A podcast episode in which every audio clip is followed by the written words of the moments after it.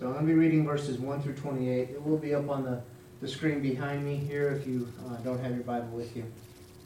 Now Abraham was old, well advanced in years, and the Lord had blessed Abraham in all things.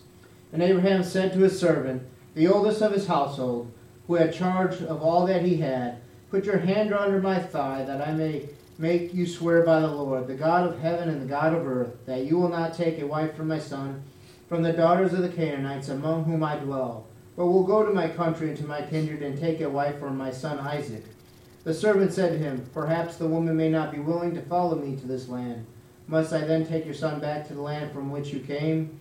Abraham said to him, See to it that you do not take my son back there. The Lord, the God of heaven, who took me from my father's house for the land of my kindred, and who spoke to me and swore to me, To your offspring I will give you this land. He will send his angel before you, and you shall take a wife for my son from there. But if the woman is not willing to follow you, then you will be free from this oath of mine. Only you must not take my son back there. So the servant put his hand under the thigh of Abraham his master, and swore to him concerning this matter.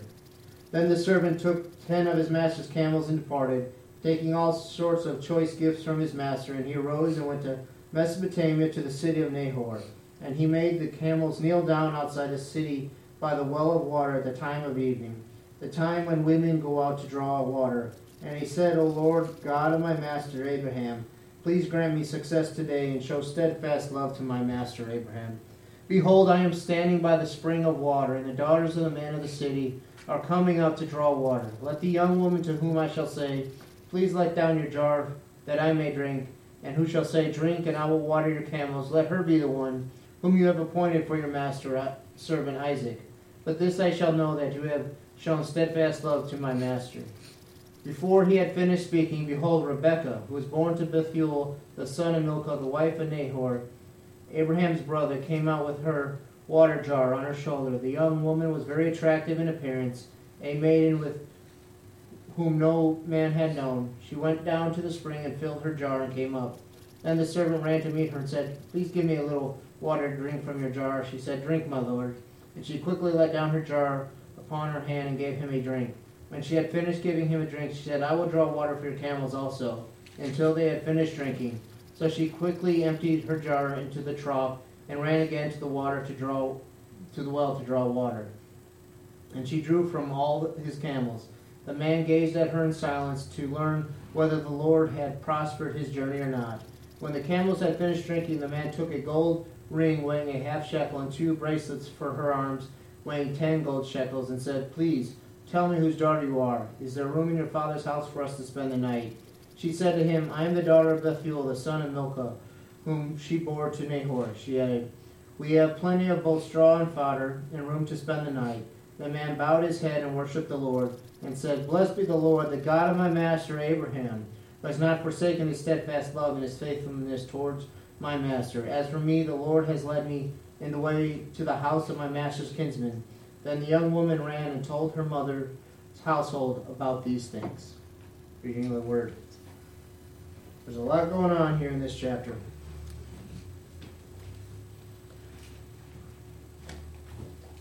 First, before we really dive in, I, I want us to, to look and, and, think about the, the death of Sarah. The, the death of Sarah took place, at, and she was buried in a cave um, known as Machpelah. It is in the very heart of what we know as the Promised Land. Now, this Abraham would have, would have seen this as a very declaration that this long this land belonged to him. He did not allow any man to just give him this cave. He paid way too much, way more than he should have for this, and he made that agreement as we discussed in, in the, the town center with multiple witnesses. So no one would ever be able to contest whether or not Abraham owned the land that his bride is now buried in. But we also must realize that for Abraham, Sarah's death is a fresh reminder that death comes for us all.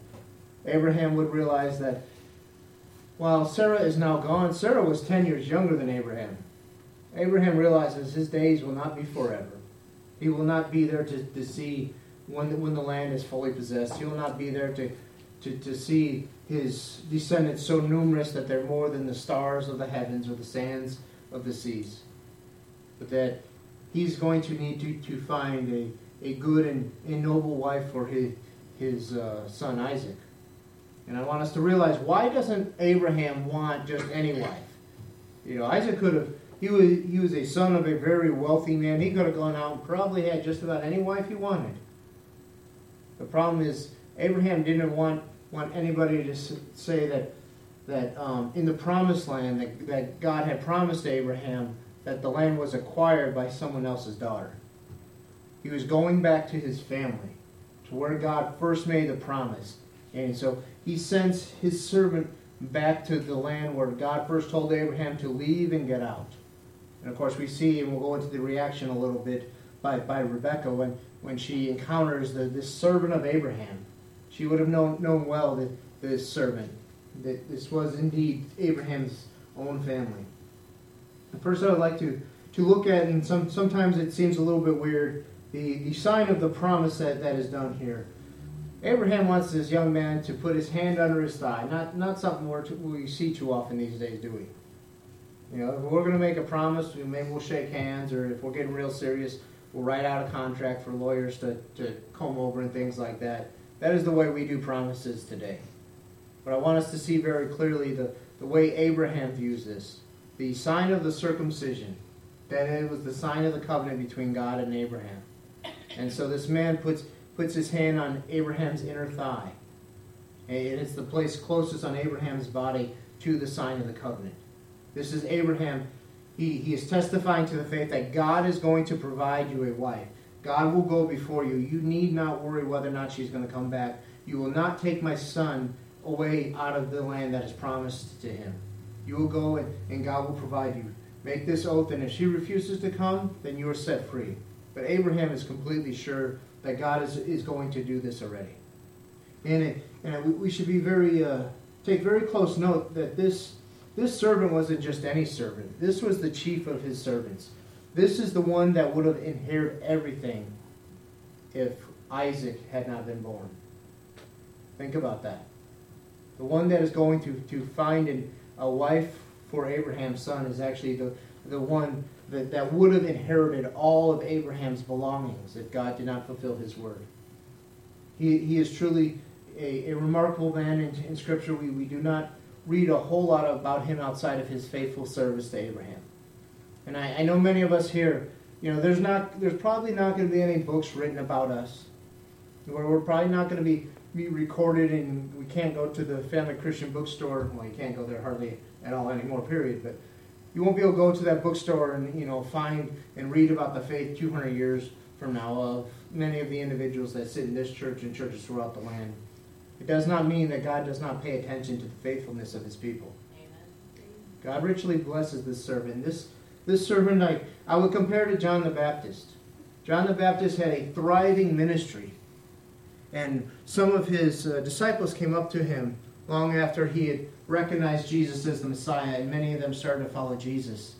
And they said, John, there's more going to Jesus to be baptized. And he says, He must become greater. I must become less. And this is the same way this servant's attitude he has is he realizes that God has made this promise to Abraham and that Isaac is Abraham's descendant. He is not. But he is still blessed to be his servant, to be a servant of Abraham. Now, you and I, we, we may not be the great prophets of old. We may, may not be King David. We may, may not be Peter who get, got to walk on water. You may not be Billy Graham, Mother Teresa, or whoever, whoever your heroes of the faith are. But you get to be you. You are uniquely called, you are uniquely gifted to be a servant of God. There's no one else in the world that gets to do what you do. I want you to think about that. You have been called for a specific mission. You guys can't do what I do. I can't do what you do. To be successful, we have to come together and do this all together. Abraham is he, he is old. He is not able to make this journey at this time. He can't go back to, to his homeland and say, It's time to have a, a bride sent for, for my son Isaac to fulfill the promise that God has given me. No, he must rely on sending a servant. We must rely on each other. We're not going to be able to do it on our own. As much as Abraham wanted to see these prophecies fulfilled in his lifetime, not everything you're going to be able to see. You're not going to be able to do it all yourself. We can't all do it on our own. We need to allow others to, to come alongside and serve.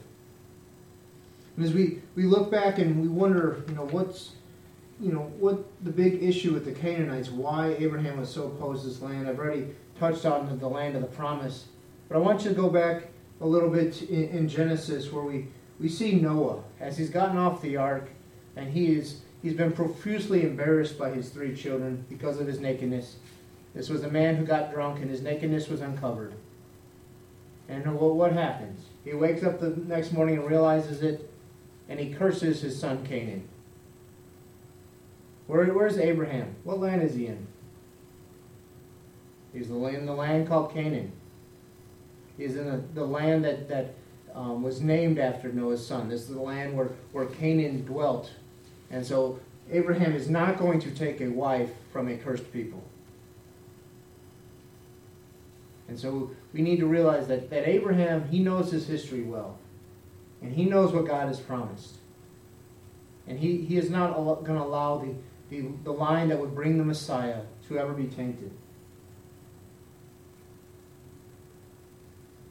And I want us to, to realize, you know, these, these very last, last words that, that we've read that Abraham here has spoken.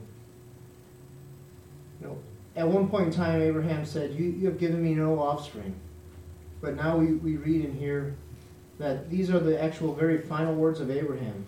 And Abraham is a man in his final words of absolute faith. He does not doubt at all that God is going to provide for his son. He does not doubt that God is going to show the right woman to his servant. And I think as we, we go through life, there are going to be times where we really doubt, we, we struggle with our faith, and we're, we're really having a hard time with it. And we just don't see how it's going to happen. We have a hard time making sense of the way things have gone in our life. But this, this reality should be true for all of us. So the older we get, the longer that we've been in our walk, our faith should be increasing and increasing with, with our, the process that we call sanctification.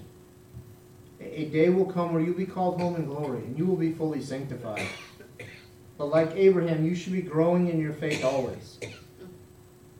There may be doubts that you have now, doubts of how you're going to provide for your children, or, or doubts of of how the bills are going to get paid, those very human doubts we have, or doubts if you'll have enough to, to retire. But all those doubts we should put aside and know that God provides.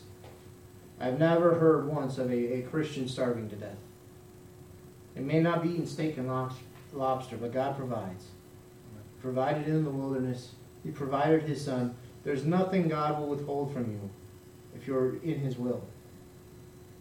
I want, to, want us to see that this, this servant has, has a great amount of faith. And he, he doesn't ask for a miracle from God. But he goes to this well and, and he approaches this well and he says, God, let, let, as the young women come out, let one offer me something to drink. And then let her say, I will also feed your camels. You know, this, this is something that we may look at it and we, we have these ideas of, of what these wells would look like. But I want us to understand that these wells were deep. That these, these wells actually had stairs going around that you would go down and drop your bucket in and bring it back up. Who here knows how much a camel could drink in 10 minutes? One camel could drink 25 gallons of water in 10 minutes. He had 10. Do the math 250 gallons of water. The average bucket of that day we believe to be 3 gallons. This was not just doing, just lowering a little bucket down into the water and pulling it back up and giving it to the camels. She would have had to make, make at least 80 trips down. This was no light task that she performed. This was not some, some by chance. This was a, a, a woman who was, had a generous character. This would have taken her about two hours of work. And it would have been work going up and down those stairs, carrying that bucket, feed, feeding filling up that trough as the camels slop that water down real quick. If you ever seen a camel, they're they're they're not the most majestic creatures in the world, you know, and and they would devour that water from this long journey. You know, this journey uh, in this chapter we, we read about, we see the servant is with Abraham. and The next thing you know, we see the servant is at the well. That's about a thousand mile journey. These camels are tired. These camels are thirsty. And so what this what this servant does is is we, we wouldn't call it a miracle. He doesn't ask God to move time and space. He doesn't ask God to supernaturally change molecules. He doesn't ask that the water be turned into wine or anything like that. But, but he asks that God would show this sign that this woman would have a generous heart and be willing to, to feed the camels. And that woman's name is Rebecca. And she would end up being Isaac's wife. But I want us to see that the God of Scripture is not simply a God of miracles who occasionally interjects into human affairs. There's a lot of people that kind of see God as that, as like, when things are getting really bad, God will step in and help people out. God is there guiding you every single day of your life. There's nothing that's happened in your life that God has been caught by surprise by. He wasn't caught by surprise when Adam and Eve took that fruit and betrayed him, sinned. He wasn't surprised when Hitler rose to power. And believe it or not, he wasn't surprised at our election. God knows, God is in control, God is sovereign. He establishes the rulers, He establishes our steps, and He, he knew exactly when the servant would get there, and He knew exactly when Rebecca would come out. And He has arranged for Isaac and Rebecca to come together. Notably about this servant, he is the first person described in Scripture as asking for divine guidance at a critical juncture. I would hope most of us do that. When, when you're facing a really tough decision, I hope you just don't go like, well, this or that, let's just go. Uh, we should be going before the Lord in prayer and asking for guidance and asking for affirmation. I, uh, I shared on Facebook, I don't know if I shared with most of you guys here, maybe on Wednesday night I did, but my very last uh, job role I had in IT was I had to go replace a keyboard like half an hour before I left for the day. I went and replaced the keyboard, and on this on this young man's desk there was a little book called Jesus for the Win. It is literally a gospel tract that takes the Gospel of John and puts it into video game or gamers they would understand. So instead of the resurrection, you have respawn, th- things like that. That's very um, a very modernized version of the gospel. And I kind of I kind of joked and said, well, there's a one, one final uh, affirmation in a very geeky way you know, for, for, me as I was doing that. You know, that's something that as I was praying and feeling the conviction to, to go full time and to give up the IT job, I prayed that, that God would um, God would give the same message to my wife. And before I even really spoke to her about it, she was encouraging me to do it. And so I, I knew God was moving. And God also used Brother Darren. And and so you, you, you can ask for God to, to give you affirmation. You could ask for God to, to go before you and help you make these decisions. You, you are not alone. God is, God is not some, some far off God that is not, not knowable. He is very personal. That's why we talk about having a personal relationship with Jesus. It's what we all need to have, and we all need to, to be enriching that relationship. Be reading the Word of God that He has given us. This is the most direct way of how he speaks to us. We need to be in prayer. Prayer, prayer is very much like a conversation. You're talking to a holy God, and you've been given that right by his Son. But who here would have a converse or a relationship with somebody very long if they never spoke to them? You know, we have those things like Facebook and Twitter. Like I have 300 friends on Facebook. I think I know maybe 20 of them. 20 of them I consider actual friends because we, we talk, we have we have relationship. And it's the same way with God. We, we need to be in a in a relationship with God, speaking to Him in prayer, listening for, for Him to speak to us. Problem is, many of us will will speak to God, but we shut you know we shut the ears off. We we don't want to hear what He has to say back. But sometimes we don't like to hear what God has to say. Sometimes God's God's words to us are not always pleasant. They're, they're not always ones we like to hear. Sometimes those answers to our prayers are no. Or sometimes those answers are, you know, you, you got sin in life, your life. You need to get, get rid of this. You need to get right. We don't like to hear that. we go on, I want us to, um, we'll look about it in the, the, weeks ahead, but I want us to realize that, there's a much more going on here than, than meets the eye. Rebecca has a brother, doesn't she? Who knows Rebecca's brother's name? His name is Laban. Where have we heard that name before? In a little while, Isaac will have a son, and his name will be Jacob. And Jacob will go back to the land of his fathers, and he'll he'll meet this man named Laban. And Laban has two daughters, Rachel and Leah. You know, so the, there's a long history of this, this family that, that, that goes that goes back, and we'll, we'll run into Laban again. But Laban has always been a crafty man, a kind of a con artist, if you will, and he has recognized what has happened here. God has richly blessed Abraham, and he sent his servant with many mighty gifts. And the servant had, has given these gifts to Rebekah. He's given these gifts to, to her family. And so, even that they've agreed to allow her to leave in the morning with the servant to, to go meet her new groom, go meet Isaac, they say, no, let her wait another 10 days. What are they doing? They're trying to get a little, little more presents out of, out of the servant. They're trying to extort them for a little bit more money. Not a wise thing to do with God's people. And so the servant right, rightly recognizes what's going on here, and he desires to go back home. This is not his land. He desires to be with Abraham. You know, Abraham is his master, but Abraham is like a father to him. He longs to be with Abraham. Abraham is aging, and he will, you know, we're, we're one chapter away from the, the death of Abraham. It's coming up very soon. This servant wants to get home. He wants to be with the great man of faith, the man that's called a friend of God.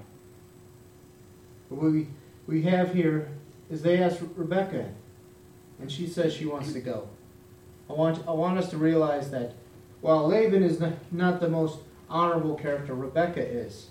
Rebecca longs to, to go and, and meet, and, and she likely has heard the stories about Abraham and this great man in the family who, who spoke with God and, and he got up and he left and he trusted God. And now he's come back with this servant and he's got money.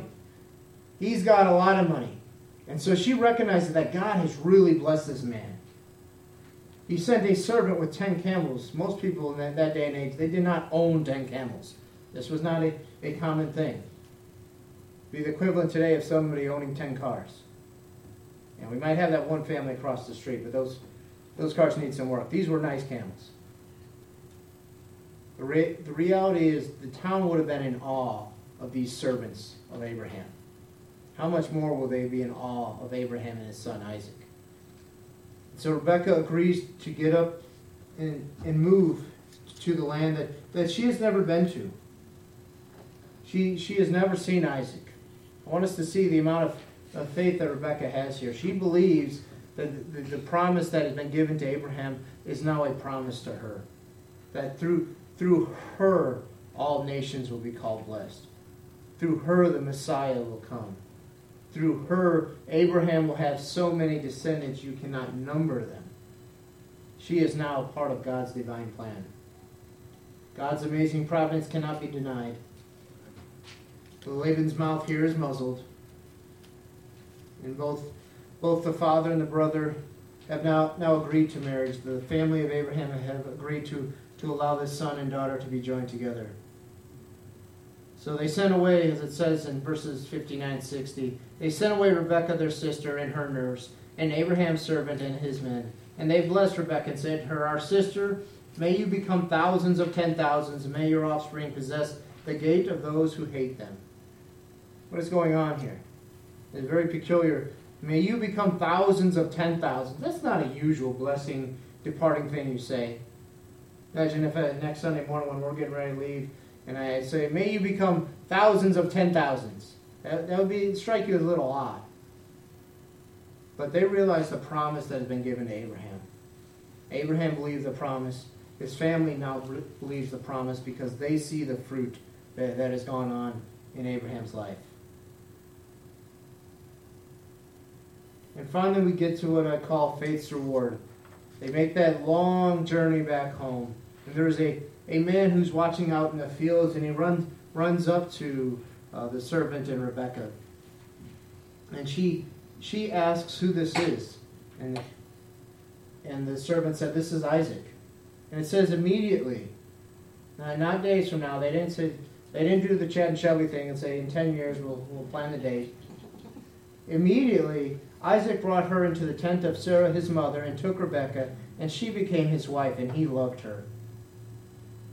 I wish they could we could say they lived happily ever after, but we know there's more to the story. But Isaac recognized the promise of God. And, and here, in the, the pains and the thralls of, of death, losing his mother, here he has been given a bride by God. And he goes into the very place where his mother dwelt. And now the two become one. And now we have the, the beautiful marriage of Isaac and Rebekah. There may not have been a lot of fanfare, you know, a lot of weddings we see now in today's day. There's hundreds and hundreds of people, and there's thousands and thousands upon ten thousands of dollars that are spent. There was no lavish marriage that we see here, but we see immediately these two connect and they become one.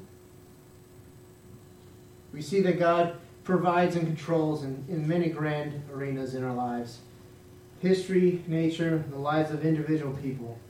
God's providential control of life is illustrated by virtually every narrative in the Bible. God was in control. God knew when Sarah was going to go. And God knew when it was time for, for Isaac to be married. You know how old Isaac is at this point? He's not what I would consider a young lad. He's not old.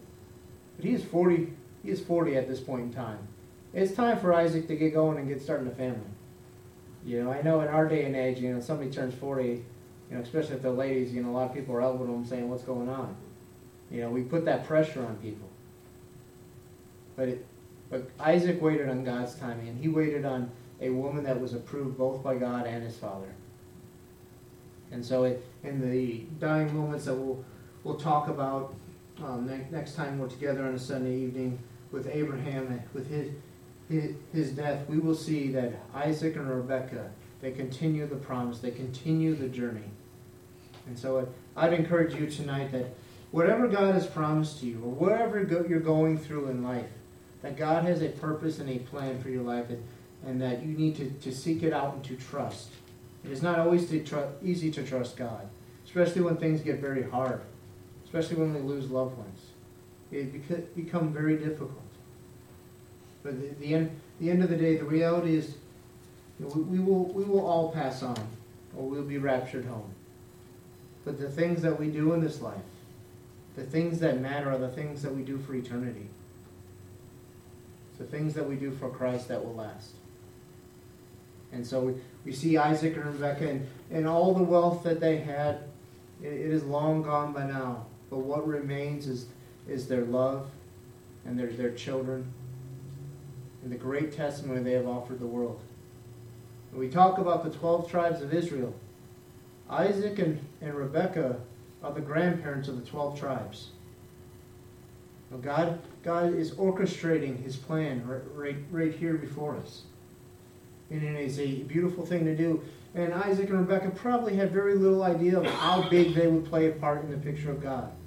Like all of us, we are here, and we don't really know how important we are to the grand scheme of God. But I guarantee you, you are more important than you can ever imagine. You are cherished and loved by God. You and your family. God, God will do amazing things through you. And you may not be able to see the, the fruits of what you've done for generations to come. Would Isaac know how important he would be? Would, would Rebecca know? The time, time will soon come. If we fast forward a little bit, we could get to, to the, uh, Rebecca's children. She has twins Esau and Jacob. Isaac loved Esau.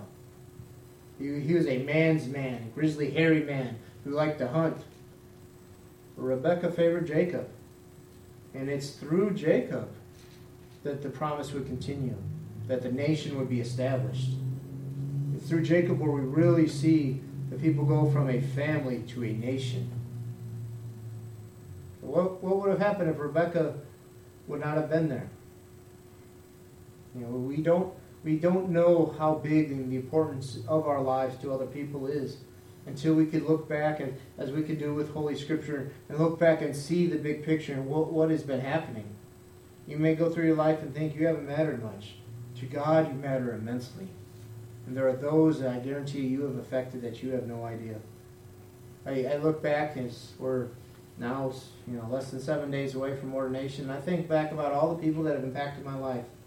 I know there are many of them that, that don't ever realize how much they impacted me. And I'm sure it's the same for us with others. That there are, there are people now out there serving God that we may not know about how much we impacted them. They maybe been here for a long time in the church or a short time. But they were impacted by the, the Sunday school teachers, or they were impacted by something simple like the sign being changed outside, or they, they were impacted by the preaching, or they were impacted by the, the, the youth ministry. There's a thousand different ways God can use us and God will use us. But we have to believe He's going to do so. We have to be willing, as Abraham was, to have faith in the promise of God. Abraham, in, in his, in his dying words, he does not doubt God at all, as I've said. He, he gives great testimony to God. I pray when we all at that point, when the, our very last words that will ever be recorded, that they're a mighty testimony to God.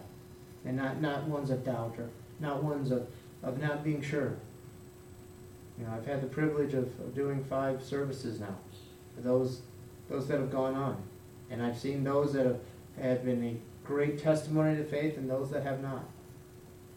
I, I pray as we look and realize that death will come for us all, but the, the reality is it's our faith that will matter. It's our faith that will endure.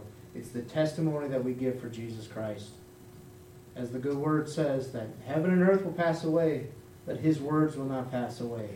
The things in life that matter are the, are the things that we do for Jesus, that testimony that we give. And when we, when we give that testimony, we're declaring to the world we're declaring to the devil and all his demons, and we're declaring most of all to God that God is on the throne, that, that God deserves the glory, the honor, the power, that He alone is holy. He alone is the Savior. People look at our lives and, and they, they want to know more about our life because they see the change that Jesus has had on us. And they want it. Or there's some that don't want it and they, they despise it. But at the end of the day, they're despising God, not you. So keep keep up the good fight. Have the faith. Wherever you go, whatever you're going to do this week, remember that God is in control. And that if God did this for Abraham, God is willing to do it for you. There's not a promise that, that God has given that he will, he will not fulfill. Time, God is not bound by time. You know, a lot of times we think he is. We say, well, God has said this. All right, I'm waiting. No, Abraham had a long journey from the time when God gave him the promise till the time when the promise would be fulfilled. Abraham had a lot of growing to do.